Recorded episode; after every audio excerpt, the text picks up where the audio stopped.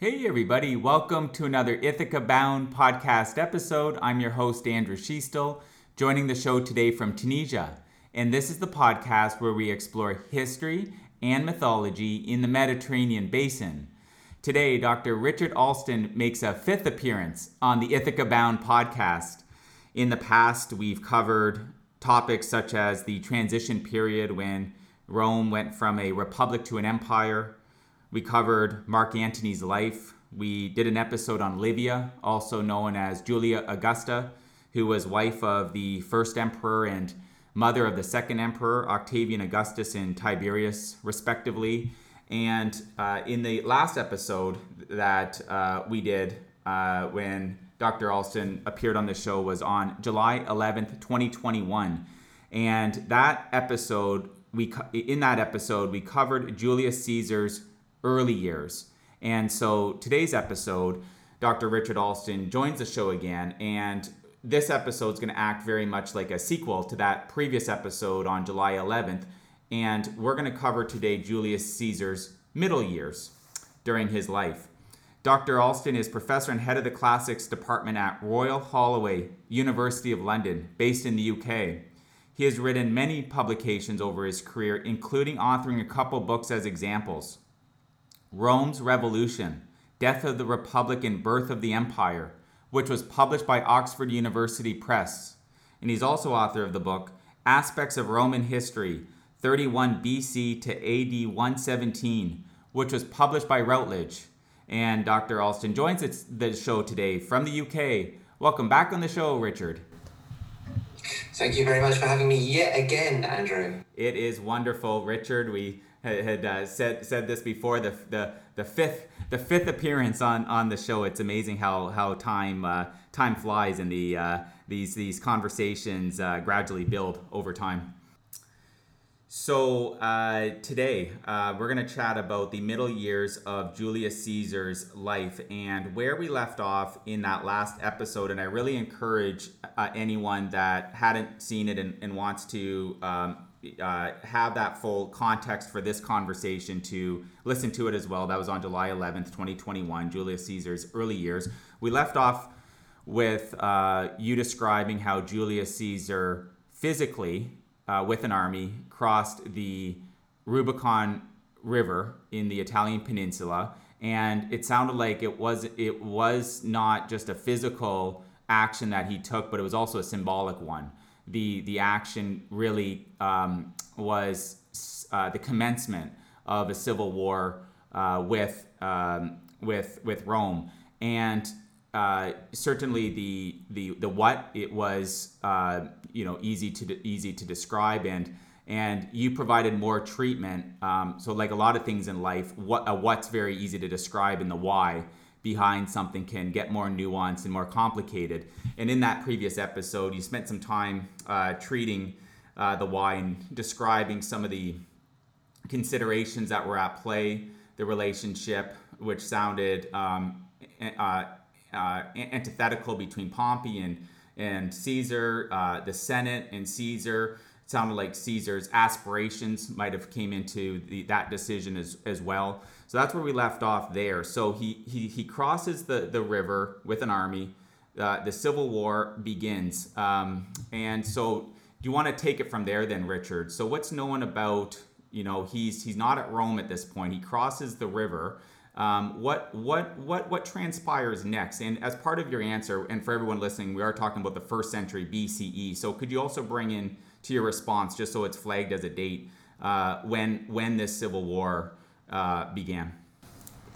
Yeah, so so he crosses the river in January forty nine, and this is a great symbolic moment. It, although Rome had a long period of civil disturbances, civil wars were not that common so he's made a decision. He's made a decision that he needs to.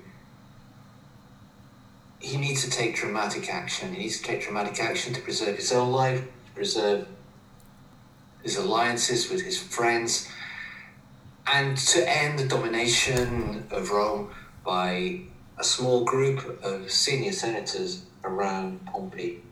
Now, quite how Caesar would have regarded this is not clear to us, but quite likely he wouldn't have seen this as himself marching against Rome. He'd have seen this against marching against a group of individuals who were dominating the city illegitimately. So, to some extent, what he's trying to do is restore Rome as it should be, or at least that's how he would be he would be representing it. Now, Romans had a sort of quite old-fashioned system of organizing their military. So, although we think of the Roman army as being a professional group where people were serving for years and years, actually they just raised troops for a particular campaign or a particular series of campaigns. So Caesar had his 10 legions, which had been fighting with him uh, in Gaul. They were battle hardened veterans. Uh, they'd been serving alongside their general and they were loyal to him. Now, in Italy, the Senate and Pompey hadn't got any troops. They hadn't been able to raise troops. They hadn't declared war, they hadn't gone through the procedures, and now they are rushing to do so. So that when Caesar crosses the Rubicon in 49, he is arriving against a rapidly militarizing group. Pompey promised the Senate that if he stamped his foot, he could raise his legions. He was now stamping his foot to see what could happen.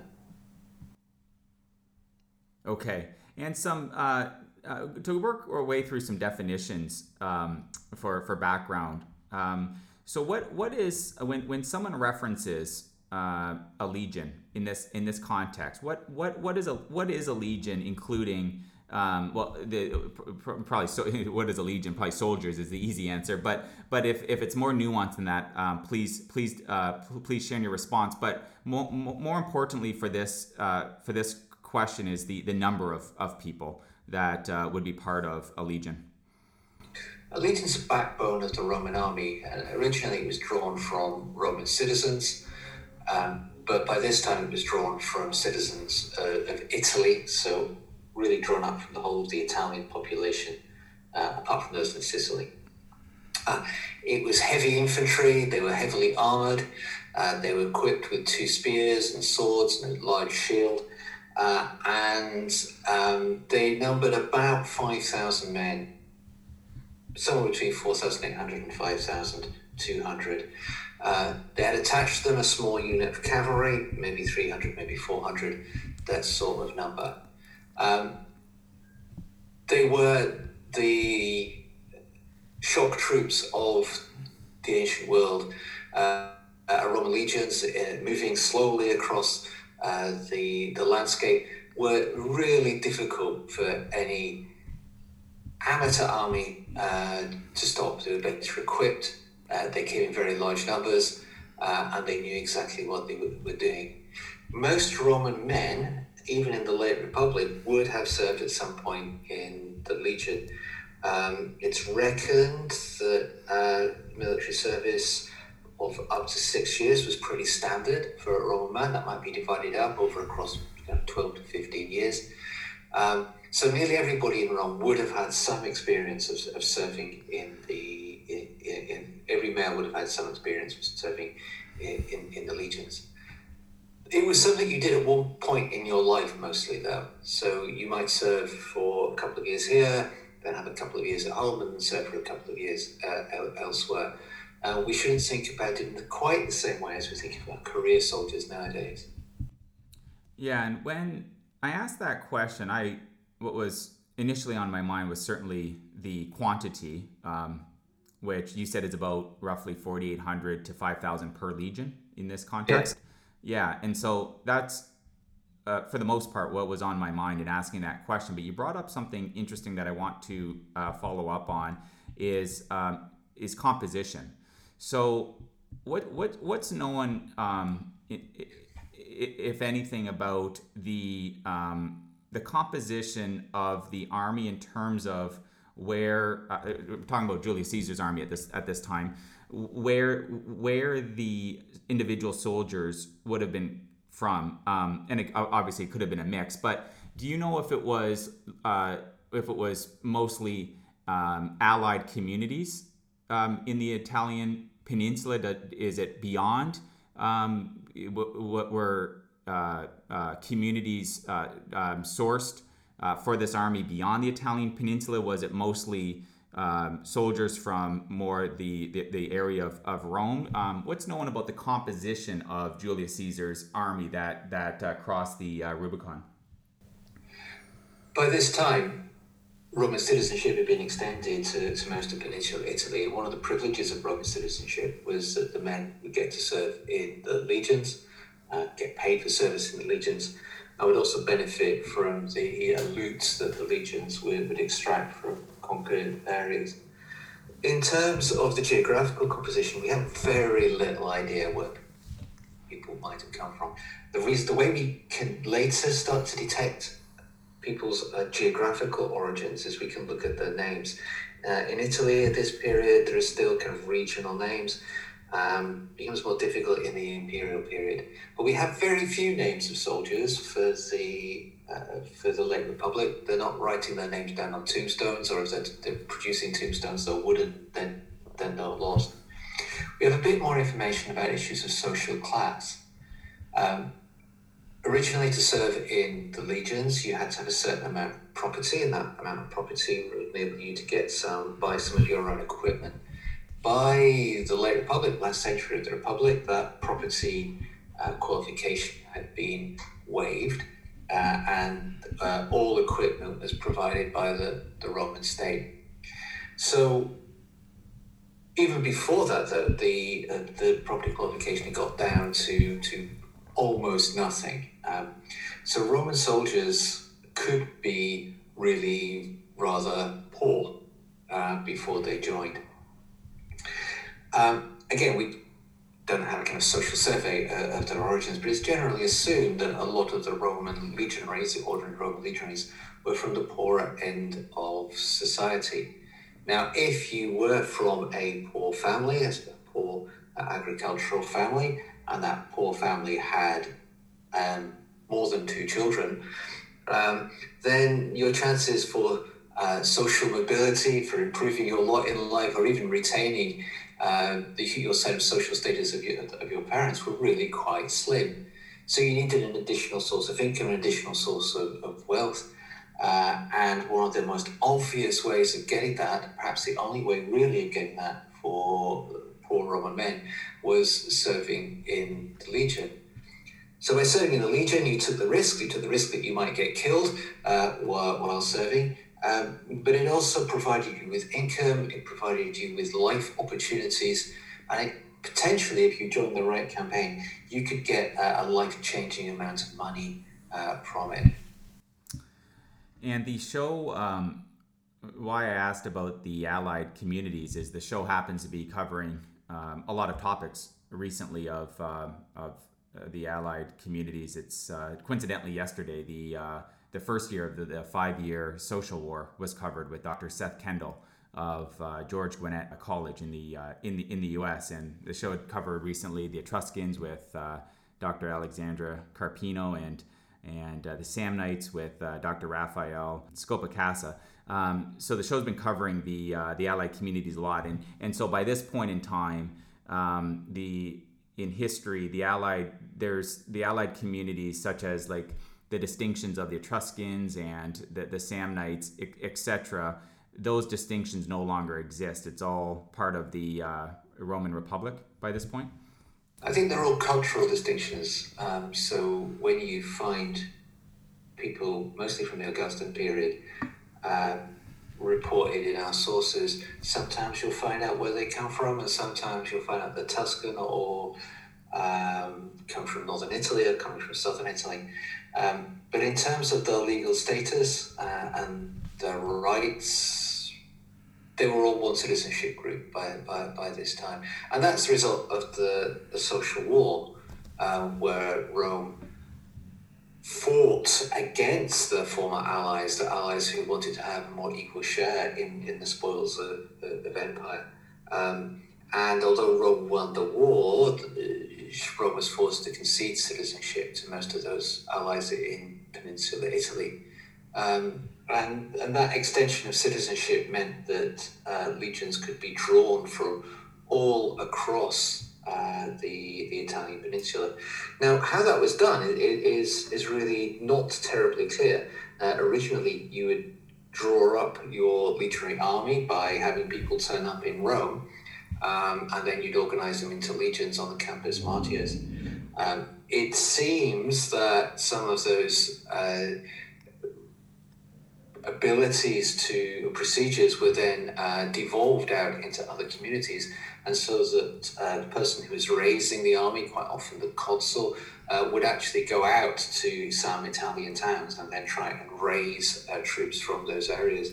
Uh, and possibly also you'd get uh, leading figures who'd go out to communities in which they had status and popularity I would again draw men into the army and then bring them to, to join uh, the main force, normally amassing in Rome. Okay, so the so it's 49, right? Um, BCE that this war began. Yeah. Okay, and you'd mentioned it. Um, just so that I'm I'm clear, it's how many legions approximately did Julius Caesar have? He's got ten legions. Okay. So uh, and he's got some support troops probably as part of that. We don't know very much about those. So we're looking at uh, an army of uh, around 50, 60,000 men. And although that doesn't sound a lot in our terms, um, you know, we tend to, you know, 56,000 people is, uh, is a sports arena. Uh, this is a heavily armoured uh, uh, group of people from a sports arena. And we have to think about populations being so, so much smaller in antiquity than they are, are today. So, uh, although 50,000 in kind of global terms might not sound very much, 50,000 very heavily armed uh, individuals turning up outside your house is quite a lot. And, and you have to think that most towns in Italy were probably populations of around seven, 8,000. So again, 50,000 people turning up, you surrender quite quickly uh, when, they, when they arrive. And um, it's to some some degree it's it's it's relative um, because it, it'll depend on also um, to, to some degree how many uh, how many uh, soldiers are on the other side as well. Yeah, and and um, Roman armies, uh, ancient armies on the whole, were really quite small, and, and there's a kind of logistical problem. If you've got fifty thousand people moving around, uh, you've got to keep them fed. Uh, you've got to keep them watered. You've got to keep their equipment in, in in order, and that's a huge effort. This is for this is a, a, a very substantial sized town for the ancient world, uh, which is moving about from place to place. Uh, and having to pull in its resources from those areas. If you look across the histories uh, of antiquity, um, the Romans were pushing really quite large armies. At, at kind of anything over 30,000 is, is, a large army. One of the biggest armies we have tested is in the early empire. We've got about 100,000. Um, but some armies are down to 15, 20,000, um, which sounds like nothing again in our terms. Um, but, you know, 15,000 keeping 15,000 men in the field, equipping them, feeding them, making sure that they really take on uh, an enemy is a major logistical task. Uh, and you can't actually do it with, with very many more than that. Yeah, it's an interesting point, Richard, and I've had that thought before um, when it comes to hearing about different battles and stuff. I've, I've wondered before the uh, kind of the min, the minutia behind it, right? Um, where where do the, where do these people go to the, the washroom? Um, you know how, how are they being fed? Um, the you know how are they uh, staying hydrated, uh, etc. Um, so okay, so was there any efforts? So this is a, a civil war that occurs. Um, were there any efforts at um, at diplomacy once the war started. Is anything known about that? So you mentioned Pompey's in, you know, the Senate's in Rome, the Pompey's in Rome, uh, Julius Caesar crosses the the, the uh, Rubicon. Was there any was there any initial efforts that that's known be- between diplomacy and and uh, having the war um, come to a quick end? Caesar was famous for his celeritas, his swiftness, and strategically, what he needed to do was cut off the recruiting grounds of Italy from Pompey and uh, the, the, the senatorial group. So as soon as he crosses the, the Rubicon, he makes all haste south. He heads south as quickly as possible. It's a race really to get to Rome It's a race to control the uh, peninsula of Italy.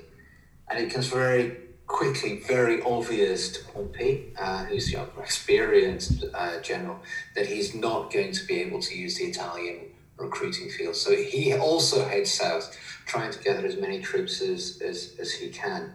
Uh, and eventually, once he's gathered as many troops as he can, he and, the senators evacuate Italy and head off to Greece. Caesar is trying to keep friends at this point. He's trying to keep as many people as possible on his side. It helps him in terms of the legitimacy of the regime. It helps him portray Pompey and those close to him as a small fraction of, of the Senate who are trying to take things over. The politics of it means he really wants to uh, retain as many senators in Rome as he possibly can. So he's sending messages to the senators uh, saying, You'll be safe, you'll be secure. Uh, it's only these guys I, am after, it's not you. Um, uh, so to that extent, there is a, there is a, a charm offensive underway. But what he has to do is he has to take Italy as soon as he possibly can. So Pompey leaves for Greece so what? Um, so what? What? What happens then? Does does uh, can you does Julius Caesar show up in, in Rome? Can you speak about those those next events?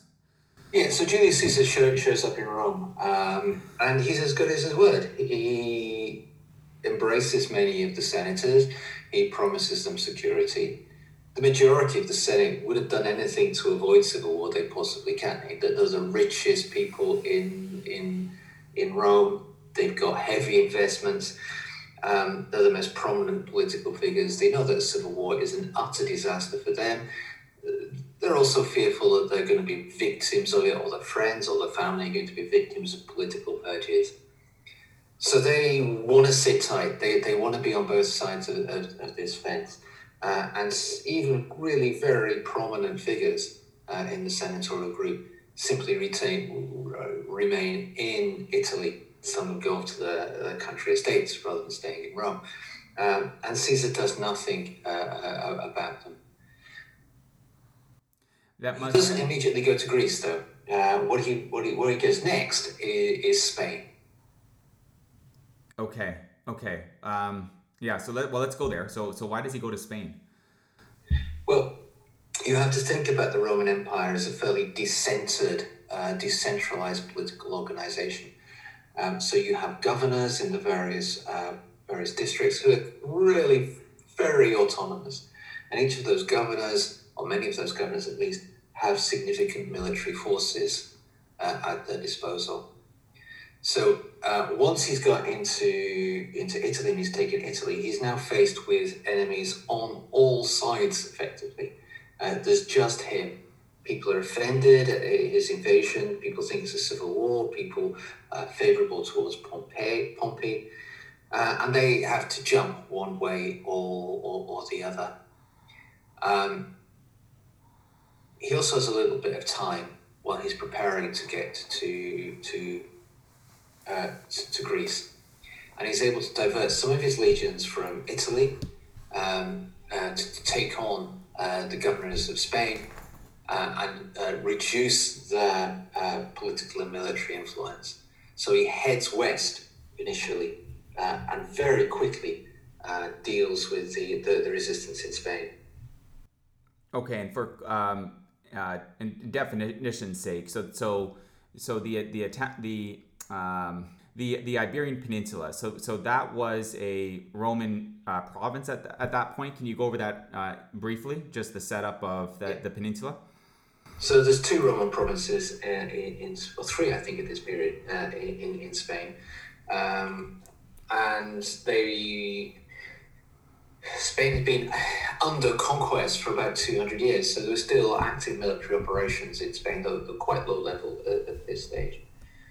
Um, because there was also some Roman communities there, there was an ability to raise troops in Spain, and so potentially Spain might have had a a significant effect on the on the civil war.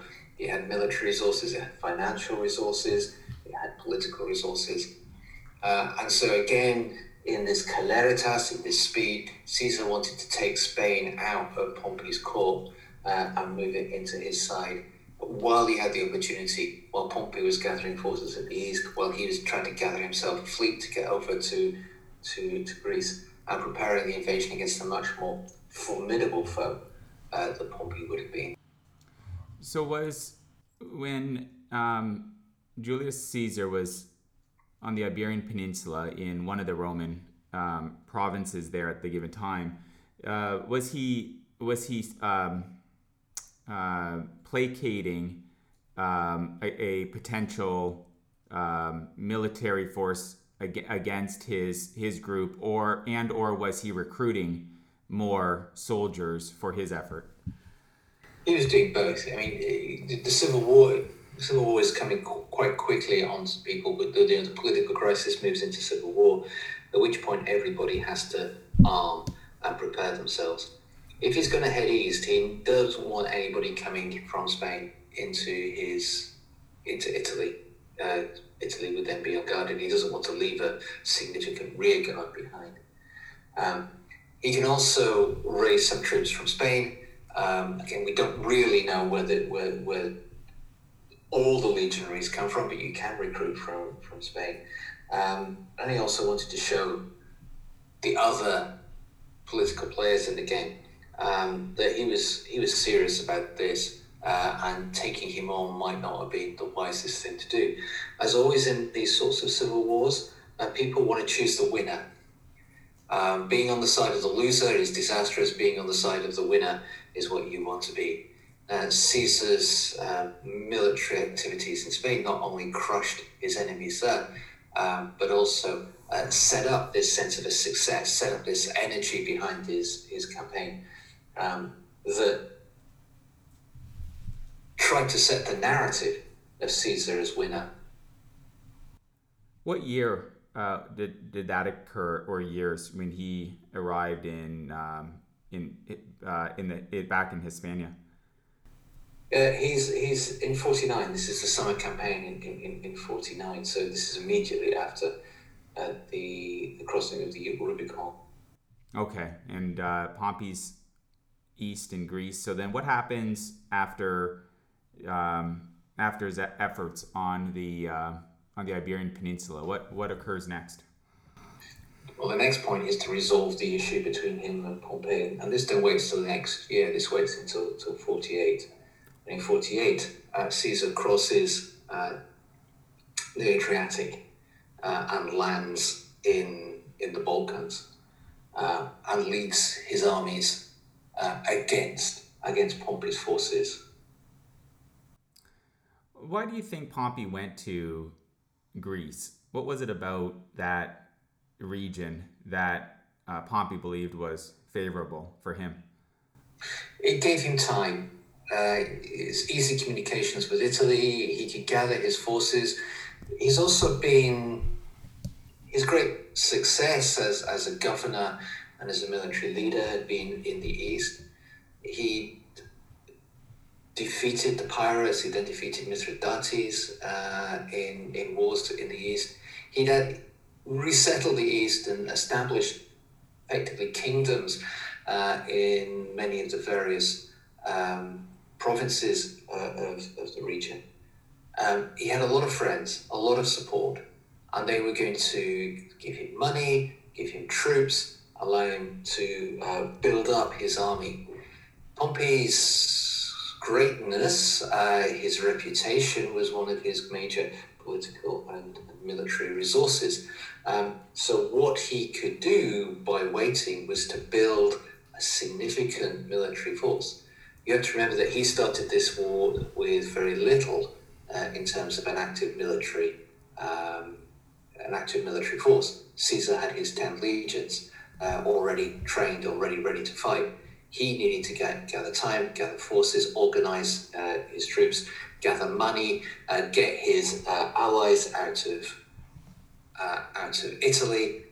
Time was probably on his side as he saw it, um, and building up his forces uh, was slowly was the way to defeat Caesar. How many soldiers approximately would Pompey have had uh, when he left Rome and then how many would he have been able to acquire when he's in, in Greece and is going to um, uh, begin a, a, battle with um, really face off with uh, Caesar when he gets to Greece?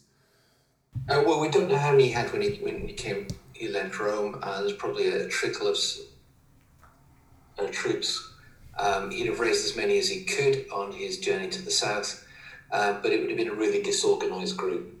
Um, it's only when he gets to Greece does he have time to build up his forces, to organize himself, to get them all into properly organized legions uh, and so on. But he's probably got a similar amount to Caesar, so he's probably sitting around around about 50, 60,000 troops um, by the time Caesar arrives. These are really huge armies uh, now. He's 100, 120,000 troops on the battlefield on both sides. Um, this is at a point where the uh, total male population of Rome is probably around a million. Um, so, you know, that's a good proportion of the manpower, uh, adult manpower of um, uh, uh, of Rome is actually committed on, on these battlefields. Can you um, go over what's what's known about how he got to Greece with so many people? Well, he, he there's not that different. It's not that far away. There's lots of traffic across the uh, across the Adriatic. Um, two big ports down at Bari and Brindisi. Uh, he'd have gone from from there.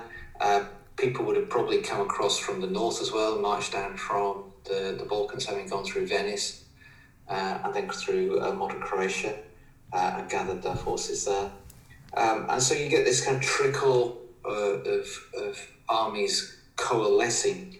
And he's then pulling in the, the armies which are already in the east, um, places like Syria, Asia Minor, uh, and getting his allies to contribute troops uh, to to either the legions or as allied contingents uh, as well. So there's a lot of diplomatic activity going on to pull these troops from across the, the eastern Mediterranean. Uh, what's known about the, um, the, the the composition of the army that um, Pompey had by this point in time in in in terms of um, if, if anything's known about this this the skill of of the soldiers um, if you can maybe maybe if you could speak about that so it sounds like they're evenly matched to some degree in in quantity what what's known about who probably had the more skillful army in, in, in terms of experience but also equipment well, they've been equipped in very similar ways. They've been equipped in, in the traditional Roman ways.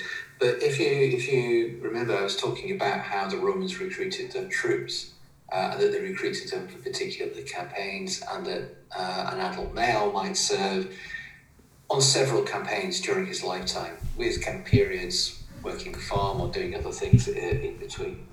So Pompey had been a hugely successful general uh, when he came back uh, from the from the east uh, in '62, uh, he organized a program of colonization where he rewarded his troops by uh, establishing them uh, on land in various communities across Italy. Now, those troops, um, and probably the sons of those troops, were likely loyal to Pompey Pompey had rewarded them with land, he'd given them those life changing opportunities I talked about earlier. And civil war was also an opportunity for many people. Uh, it was an opportunity for people to be lavishly rewarded. Pompey and Caesar were both promising their troops um, financial rewards uh, if they happened to be successful uh, in, in, in, in the conflict. So what you probably got in Pompey's army is a bit of a mix. You've got the more experienced veterans who had served for extended periods in the East. You've got new recruits uh, who uh, would have perhaps his um, friends, uh, friends and family had previously served with Pompey, but are now seeing the opportunities to to enrich themselves, to better themselves, um, and to make lots of money. You'd have got people drawn in from the east, uh, either sent by the various rulers of, of the east or uh, volunteering, again for many of the same reasons that, that Romans were volunteering. And they would need to be organized and trained up, um, pointed in the right direction, uh, and given the basics of, of how to fight as, as, a unit. But for the Romans, this is a kind of very cultural thing. They, everybody said, everybody knew what they were supposed to do. It was very disciplined. Um, so, in, the, in the terms of the quality of the troops, um, we're probably looking at high quality troops on, on, on, on, both sides with a lot of experience of military matters uh, and of uh, battle. Later on, um, when we get to the civil wars of the Triumvirate, um, it's quite clear that legions that have been raised uh, on the spur of the moment, who've never seen uh, uh, action, um, were regarded as being inferior, quite likely to run if they met, met the battle hardened veterans. It's not the case in this war. Uh, everybody knew what they were doing. Okay. So what, what happened? Well, the, the two battles uh, in 48 uh, were, uh, were crucial. On 10th of July 48, Caesar and Pompey met at a place called the Dyrrachium uh, and Pompey won. Pompey managed to push back Caesar's forces. Caesar was forced into retreat, and he retreated north, and he retreated to Pharsalus uh, in uh, northern Greece. And on the 9th of August, at 48, the forces met again. Pompey must have been confident that he was going to win this. He'd won at Dyrrachium. Uh, he must have felt that he had the edge over Caesar but Caesar turned Pompey's legions. He defeated them uh, in battle. Uh, they were routed. Pompey was forced to flee. Okay, what's known about where he uh, where he fled to and and uh, and what what happened next? Pompey fled east. He fled east looking for for, for friends uh, and and for allies Caesar at this point pauses um, battle. The, the military season is coming to an end uh, by the end of August. Um, he doesn't know where Pompey is gone. He needs to start securing those territories that Pompey has evacuated. Uh, he goes back to Rome. He becomes consul for a second time in 48. And it's that's when he gets himself elected dictator uh, as, as well. Um, he then heads off to Egypt, and uh, in 47 he arrives in Egypt, which is in itself uh, on the verge of a civil war um, between Ptolemy and his beloved sister Cleopatra, Cleopatra VII. Now, Ptolemy knew that Caesar was coming. Pompey had arrived in uh, at Pelusium uh, in his territory, and he had a really difficult task. What would he do with, with Pompey? In his view, the civil war was over. Pompey had lost at Pharsalus, the east was gradually crumbling away. Um, Pompey was little more than a political uh, refugee. There were still Roman armies opposed to uh, Caesar, uh, mostly in North Africa. Uh, and North Africa was uh, Pompeian and continued to be Pompeian for a few years. But the war was tilting in one direction. If he kept Pompey, would he win the enmity of Caesar? Would Caesar uh, decide to replace him with his sister? He decided to execute Pompey and uh, executed Pompey, and when Caesar arrived, presented him uh, with Pompey's corpse. Rather unexpectedly, um, Caesar, perhaps for political reasons, took against this. Uh, the killing of a prominent Roman, the killing of someone to whom he had been a, relative by marriage for some time, um, uh, displeased him. I think it also broke with the um, message that Caesar was trying to uh, propagate at this point, which was a message of forgiveness, a message of clementia, that persons and people would be forgiven for being on the Pompeian side, and that the Romans could now pull together and once more become a res publica, a political community, uh, after all this conflict. In real terms, however, uh, it's quite clear that he wouldn't have known what to do with Pompey and that a dead Pompey was a much less dangerous figure uh, than uh, an alive Pompey. And his condemnation of, of Ptolemy may also have been influenced by the fact that he was about to uh, enter into a very close alliance with Cleopatra and support Cleopatra in the civil war in Egypt. What year was Pompey killed? Well, he, he after the battle of the 9th of August 48, he heads into Egypt and he's killed on the 28th of September, aged 57, in Pelusium on the uh, uh, eastern frontier uh, of Egypt. So I want to cover a, a few different things based on um, uh, some of what you just shared moments ago, Richard, and make sure we cover cover off. Um, can can you? So you mentioned that he went back to, to Rome. I think I think you mentioned he went back to Rome, um, but you did mention you mentioned he became became consul. So can you can you share what that that dynamic was at this point in time? If he's consul, that's a formal office that is um, is not a dictator of Rome. It's a distinct.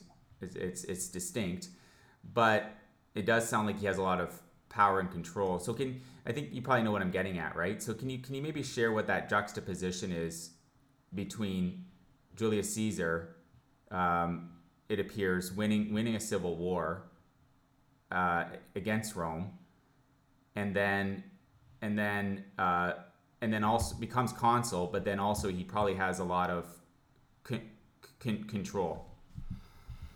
Yeah, the the, the legal business, legal and the different magistracies are, are, are complex, and I would say after even two thousand years of study, we don't fully understand uh, the various interrelationships of the, of the offices.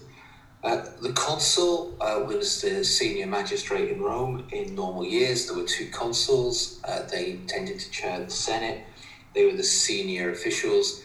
Uh, they would often deal with immediate legal and um, uh, military matters, originally in Italy, but later on in the, the provinces. And after people had been consul, they would then get a province, uh, proconsular province, uh, where would they, they would become what we would call a governor. Um, the years were named after the consuls. They were hugely influential figures. They made all, all the primary decisions in Rome. Um, they were limited more by custom than by reality. They were advised by the Senate. They also had a fellow consul who would have equal power to them. Caesar decides also to take the position of dictator. Now, dictator is a really interesting position because that had been a, a position which would had almost been redundant. Um, so, originally, a dictatorship is, is, is an emergency position it's a position where the state uh, is in danger, and you can take a dictatorship for a whole series of different measures. Uh, if you somehow fail to hold your elections, which happen relatively frequently, um, you could put appoint a dictator who would look after matters until you could hold the elections properly.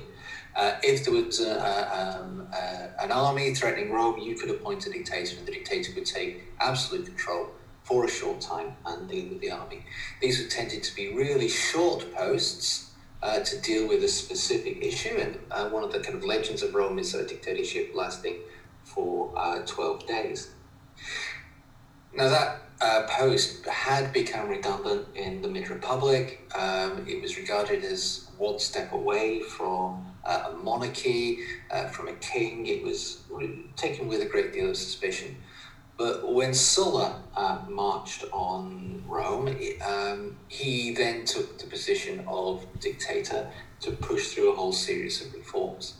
Uh, and he was later to retire from that position of dictator in the same sort of ways as was established in the, in the tradition.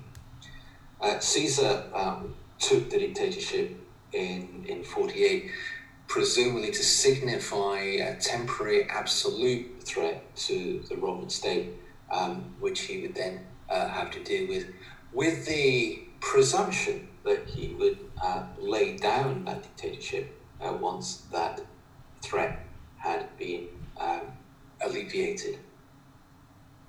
Okay. Um, so to clarify, what, what year did he become consul again, and what, what year did he hold the dictator? Position? Uh, he, he was consul uh, in 48 for the second time, and he took the dictatorship in the same year. Okay. Is it known if he was um, granted dictator uh, in a formal way? Um, I, I, my understanding is Rome didn't have a written constitution, but there were customs that, that existed to to properly uh, do things con- um, consistent with um, with with past tradition, etc. So is it known if if he gained dictate the dictator position constitutionally?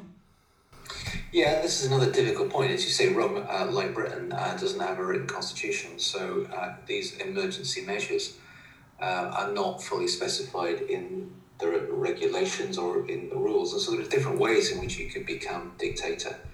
Um, you could have a law passed in which you could be made dictator, um, or you could be made dictator uh, effectively by, by the Senate declaring um, uh, an emergency. Uh, whichever system it was, that was legitimate to the extent that any of these systems were, were, were legitimate. Giving it the title itself uh, tended to generate a sense of um, this was what we had done before, so this must be must be okay. Uh, but yes, there was procedures. Procedures would have been followed uh, for dictator for Caesar to become dictator. You had mentioned, um, and as a place to wrap up the the conversation, do you want to close out the, the uh, this episode in a, in a few minutes, and we'll we'll wrap up um, basically around the time that he's in Egypt and and uh, met Cleopatra, and then we we agreed you'd be coming back on the show to cover the the later period of his life, and and w- when we do that conversation, we can basically pick it up at that point. What do you think of that? Yeah, yeah, that'd be great. Okay, so what I want to cover off his um, family life. We we covered his family life in the previous episode, uh, and that was more in his early early years. So so um, this is later now in his life. Um, what's what's known about if he was, and I believe that you'd mentioned. So in the in the previous episode, he was married, um, and I'll try to get the pronunciation correct. Cornelia. Let me know if the pronunciation is a bit off there. She had passed away. He remarried. Can you go over what's what's known about um, uh, if uh, if he was ma- if he was married uh, still in this in this period of his life, eh, who he was married to, etc. And if there was any other children, I believe you'd mentioned he had one one one daughter, Julia. Um, she had passed away as well, so that was covered in the previous episode as well. So can you can you cover that the the family side of his his life? What's known about it? Yeah, I mean, the way in which Roman men behaved uh, in, in marriage, and to extent Roman women as well, was rather different from how we might expect from our kind of um, Abrahamic religious traditions, um, there was a certain looseness about uh, sexual sexual uh, morality. He'd married Calpurnia in uh, 50, 59. Um, he'd had many lovers and uh, was um, indeed famous for having a whole variety of lovers, including, as perhaps most famously, Servilia, who uh, was the mother of Brutus, who eventually uh, was responsible for the assassination of uh, Caesar. He uh, had lovers amongst um, various queens uh, of the East, and occasionally he's associated with kings. Um, the use of sexual relations to bind uh, a political relationship was common. Um, it's uh, politics was a very personal matter. Um, and the way in which marriages worked was to bring families together. It's not a particularly romantic sort of, of, of engagement. He had no children uh, at this point, in spite of his various uh, marriages. Julia had died. Uh, and when he comes to uh, Alexandria uh, and he is in the palace of the Ptolemies in, in Alexandria, Cleopatra smuggles herself into, into the palace to meet him and uh, to form a, a political alliance. Um, this becomes um, a, a, romantic uh, and sexual relationship, and they have a child together, Caesarion. Um, and Caesarion is the only um, child of uh, Caesar to to survive him. It's clear that this was a long term relationship. It wasn't just um, a relationship at the moment. Um, later, uh, Caesar was to bring Cleopatra back to uh, Rome with him and install her in a villa in Trastevere on the other side of the uh, of the Tiber. Um, she was the model for Venus, the Temple of Venus Genetrix. He he, he, he built, um, and they formed a political couple. He used his military force to install her as uh, pharaoh in Egypt, defeating her brother, uh, and she controlled one of the richest regions uh, of the Mediterranean uh, uh, as a result. And the very fact that Julius Caesar was um, difficult to find what the quite word is romantically engaged um, with um, a queen of the status of uh, Cleopatra also raised his status in Rome above that of any normal uh, Roman senator. Um, it was a win-win relationship for, for them both uh, and seems to have been um, a highly significant relationship uh, for the kind of future development, future careers. So that probably is uh, a spot where we can um, pick it up, Richard, in the next conversation, and we'll spend a bit more time at the start of that episode uh, with him in Egypt. How does that sound? Uh, yeah, yeah, I think so. I think the, the, the next big thing for him is the extension of his dictator- dictatorial powers from um, being for one year to being for 10 years and then being perpetual. Okay, yeah, let's cover it in the next episode. Thank you, Richard, for coming on the show again. It's always great chatting with you. It's been great. Thanks very much. So, again, everybody, the couple books that I mentioned at the start of the episode that Professor Alston wrote Rome's Revolution, Death of the Republic and Birth of the Empire, and Aspects of Roman History 31 BC to AD 117. I'll drop a link to both the books in the show notes on the ithacabound.com's associated subpage to this episode.